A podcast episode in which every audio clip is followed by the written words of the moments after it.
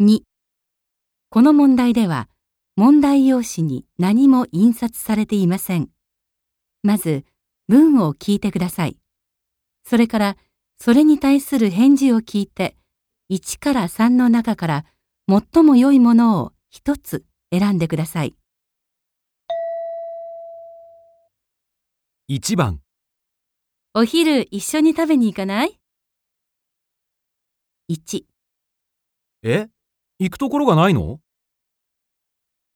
2ごめん、それどころじゃないんだ。